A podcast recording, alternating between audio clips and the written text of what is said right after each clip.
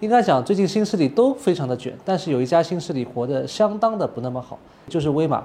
好像传出了很多关于它的负面的消息。应该说，从过年前就一直不断的发酵，到现在两月中旬，好像越来越厉害了。我也是威马维修的，他把我车子拆了之后，没有配件维修了。现在什么配件？车子前面大部分都没有了。厂家现在就一句话，等着发货。现在四 S 店也是等着发货。视频直播上有个老铁说了，昨天威马被冻结了七千多万资产啊！我不知道这是哪看到的新闻。我尽力而为，来有请。我们如果回顾过去的话。呃，威马还是一家非常老资历的新造车势力，可以跟魏小李应该讲是同辈的。我看了一看它之前的销量数据，在一九年的九月份，短短一年半之前，它还能做到月销五千台。当时的月销五千台能够做到新势力的基本上 top 三的位置，好像在二一年的秋天之后，它就一蹶不振。应该讲，康博，你参加过一些威马的一些创始人啊的一些活动，你觉得呃，从当时的威马给人的感觉到现在那种比较大的一些差距是什么造成了这些问题？在中国智能汽车硅谷观察行业变化。大家好，这里是平口三人谈，我是绿星频道许正，这是一档谈话节目。每周和老朋友清华大学汽车博士张抗抗、资深汽车行业从业者朱玉龙聊聊最不正经的新能源行业动态。现在咱们聊起来威马，觉得它肯定不如魏小李，哎，甚至不如领跑。今年就是在小鹏和理想，也曾经辉煌过。对，它曾经是和蔚来相提并论的。在二零一七年九月，我记得很清楚。啊，为什么呢？因为那是我第一次参加线下的汽车活动，因为我之前。呃，都是在网上写写，从来没参加过线下活动。然后呢，就和几个知乎作者去和沈辉儿，然后就是威马 CEO 仔细的聊一聊。那个时候我们觉得他还很务实的。就那个时候我们去讨论新势力啊，不像今天，大大家都想的是，呃，你能怎么造出一辆与众不同的好车给我？那时候大家想的是，你新势力到底能不能造出来车？对，当时觉得新势力是不是骗人的？对，那到底有没有工厂，能不能造出车来？对，当时其实我也这么想的。就是好像大家都这么说，也就信了嘛。大家觉得百年汽车工业，人家合资品牌百年啊，咱们自主品牌造起来也是一步一个脚印，是吧？从不会造慢慢学，不不管是交流啊，还是透视，还是挖人啊，慢慢学，好多年呢。啊，那你新势力这一两年怎么可能造得出来，是吧？当时我们都觉得造不出来啊。记得当时还有一个游侠汽车，大家觉得对，游侠是第一波 PPT，对，啊对，那个时候还有个词叫 PPT 造车，是吧？现在都不咋聊了。嗯。然后现在都是 PPT 发布，当时未来在干嘛？同期未来呢，在一个车卖五十多万，中国的当时车哪有卖二十万以上的？很少。呃，造车不用自己工厂，用江淮。啊，这些总而言之吧，无论是他当时在做的事情，产品定位，然后造车模式，都让你觉得不靠谱。还没有威马厚。对，但是威马那个老板呢，他本身也是传统车企出来的嘛，然后就跟我们呃交流交流，就他的思路叫做我们要先买到好东西。然后，呃，用到我们传统的方法、流程啊、时间节点啊，怎么怎么着，要把这个车给造出来。它是比较传统的那一对，一听觉得很靠谱，是吧？呃，然后呢，也确实很靠谱。二零一一七年 那个时候啊，是，对，咱们今天在讨论威马可能有一天要消失了，是吧？还是挺令人唏嘘的，因为它是所有的新势力之中第一个交车的。二零一七年九月，当时发布会我也在现场，当时还请了朴树。我觉得很好，就是十五万的车，呃，也没有太大特点，但是够用。就在威马跟吉利、吉利的纠纷中呢，其实我们看到了，在很多的零件设计过程中，其实威马走了一些捷径。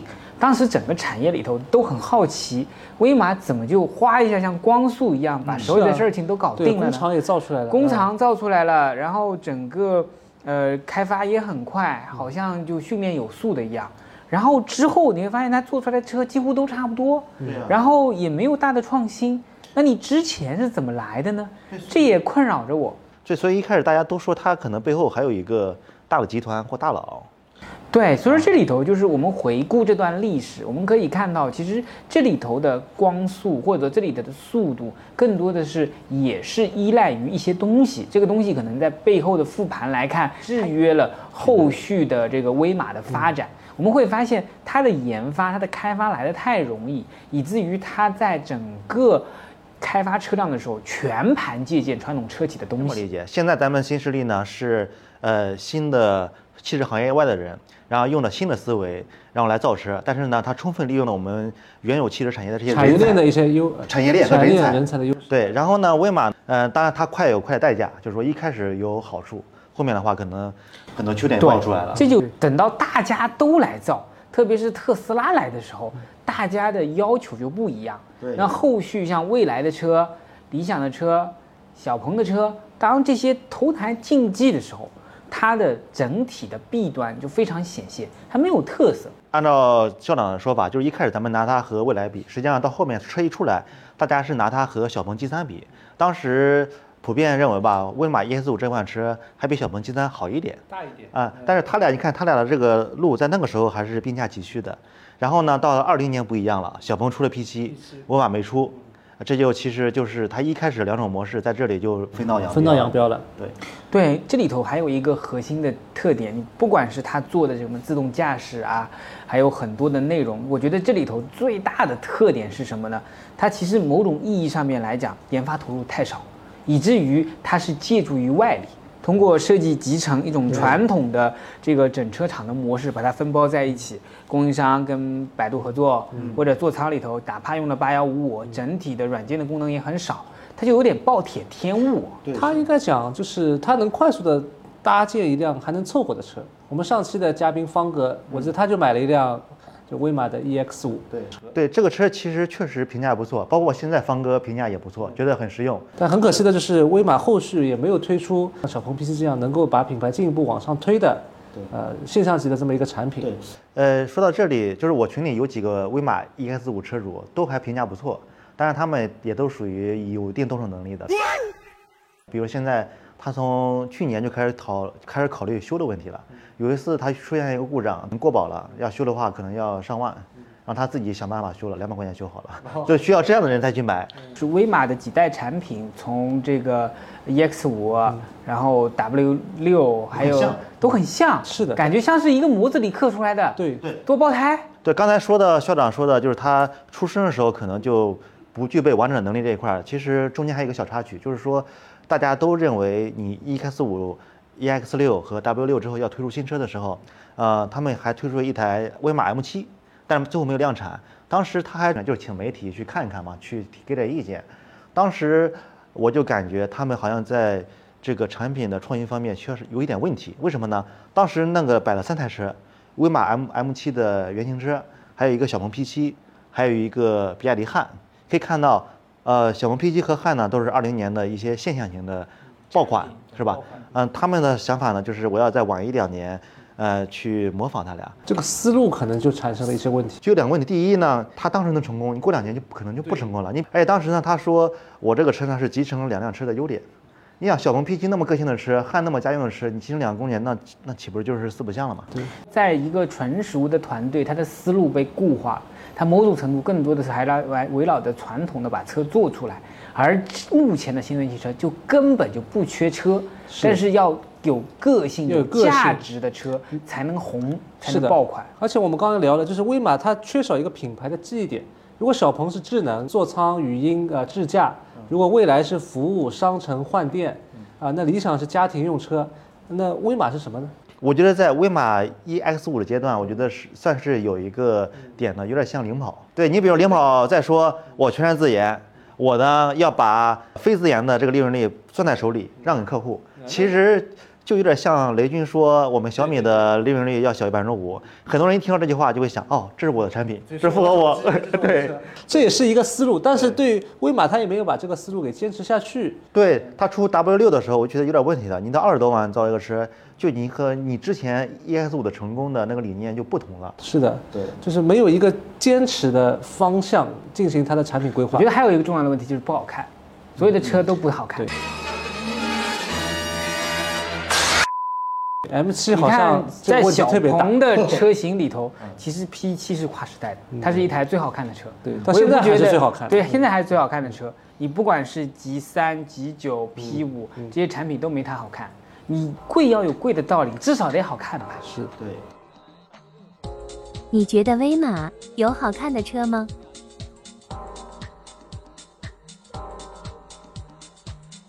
但是我们从这个威马的融资的幅度来看来，其实它的融资的能力在新势力里面是不算差的。对，因为它起步最早嘛，而且当时一开始卖的也很好，所以说它当时候融资应该来说还是比较容易的。就是说有一个报道说，它总共融资了呃三百四十亿，除掉那些二级市场上融资的钱，它应该是融资最多的那一批之一。但是不管从渠道建设、从产品研发，呃，或者到补能网络的建设，我们好像并没有看到它，就是说它的烧钱的效率，应该讲还是不高。这里头的一个核心逻辑，它就是比较，它前面快，但是后面特别慢。然后你会发现，它的钱如果平均到每一年，其实没有多少。那么在这个合作的模式过程中呢，也有大量的资源被浪费掉，浪费掉了。也就是说，其实你像他在整个电区里头找博格华纳，电池里头找宁德时代，还搞了一个 Pack 的工厂，然后又找了一堆的电池供应商。关键是环境已经不一样了，是的，是吧？你想想，今年造车，你就算雷军今年出车，大家都不一定看好。但是雷军如果在一投一千亿，对，但是如果雷军在一七年造个车，大家觉得绝对买买买，对吧？对。新造车势力能够走到今天也是步步凶险，但是能够存活到今天的，他们还是付出了巨大的努力。对，就是说威马的话，它可能就是说按照我的节奏，可能说二零年的时候，我可能在产品上慢了一小拍，没没关系。我二一年融到钱，呃，上了市，再来一堆人，咱们就把这个补起来，是吧？结果打断了。对，这个时候其实就缺什么呢？就缺你这个创始人原本有没有钱，是吧？你想想，如果你原本有钱的话。我投个一亿，大家也有信心给你。呃，我们回顾一下未来在一九年最困难的那些年，其实一九年对于小鹏、对理想也也不是。但威马最呃不，但是未来最惨。啊，当时最惨的时候，据说工资已经马上就发不出来了。然后呢，他去李斌去找腾讯，呃嗯，投了一亿美元，但是代价是自己也要从自己的私人腰包里面拿出来一亿美元。只有这时候就起了一个非常关键的作用。如果没这一亿美元的话，两亿美元的话，它可能撑不到。就是一口气，呃，就是那一口气。所以说，核心的逻辑还是有恒产才有恒心。然后我们看到魏小李其实创始人都把自己的身家，他本身有身家压在上面。对他，他们都是已经，已经是之前的财务自由的成功的创业者，重新二次创业，杀入这个汽车行业，对吧？所以说，某种程度上，造车没有侥幸，造车。即使就是某种意义上面，，Elon Musk 在整个过程中把特斯拉罚起来的时候，也是把身家砸进去了。所以说，没有一个血与火的链洗礼，那这个公司是没有韧性，在残酷的竞争中。他某种程度上面，创始人意志都不坚定，你下面的员工怎么可能能够非常勇敢、坚持的往前走呢？这不现实。对，而且加上因为有这个大的环境，大家感觉机会来了，动机就并没有那么纯，大家趁势而上，揭竿而起，觉得自己有机会。等到淘汰期一来，冰河世纪一来，整个所有的情况都出现了完整的变化。刚才校长一说，我觉得挺有意思，就是你看有很多其他领域的超级大佬进入汽车行业，好像目前每个人都经经历了血与火的洗礼，不管你是马斯克，呃，当然有些没没没有挺过去啊，你比如说。贾跃亭、贾老板，还有恒大的许老板，董明珠也算吧，董大姐。其实理想也算是吧，当时也是遭遇了几个。大家之前觉得何小鹏是最幸运的，在最难的时候他们不在，后来他来了是吧？那现在也在正在遭遇洗礼。威马是在正确的时间做了一件正确的事情，然后也找到了很多的资源，但是结果并不很好。其实造车是一个综合的，你可以很容易的开始，然后圈一笔钱。然后，但你一旦进去了，你就停不下来。是的。然后你一旦停止，每款车的节奏都很重要。你的、你的、你的资源、你的口碑，通过产品品牌这样双步走，它一直要逼迫你往前走。所以，对人的意志力、对人的压力、对产业链或者这一群人怎么做事情，是的，考验非常大。在这里看来，好像产品迭代的节奏，理想还是相对比较成功的。从二代到一代产品的迭代。这里头也有也把这个这个球掉地上了。有阵子因为 L 九的推出，整个 One 就滞销了嘛。嗯，所以我是感觉这个过程中其实没有人不会犯错，区别是说你犯错了，你要为他买单，然后有快速的纠错能力，然后呢从上到下有很强的执行力。所以我们可以看到，在中国最巅峰的时间。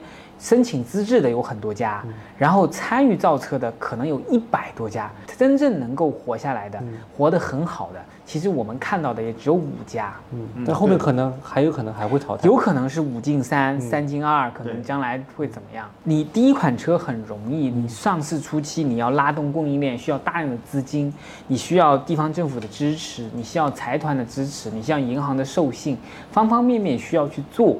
然后呢，你看还不光你要靠呃就有供应商，你还要自己的资源投入。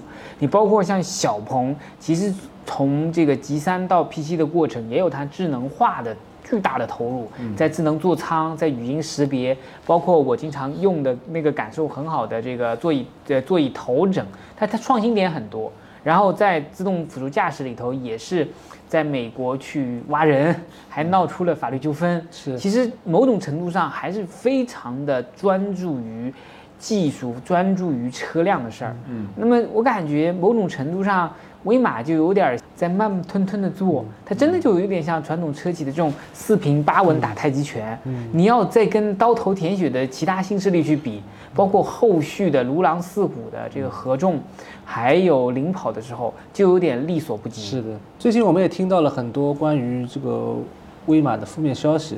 我看最近那个电动星球，他还去探访了位于青浦它的总部，跟应该说，呃，最近这个氛围非常的奇怪，可能然后这个很多的经销商，他甚至当时的这个。经销商的门头还贴着虎年的这个门头，现在都已经兔年的呃新春都已经过去了，所以的话，应该讲他还是碰到了很多的，已经面临一些感觉是要倒闭前的一些迹象。这个，我要有请知能的燕燕来给我们讲一下，一个将要坠入深渊的车企将会发生什么。他有两次实地的经验。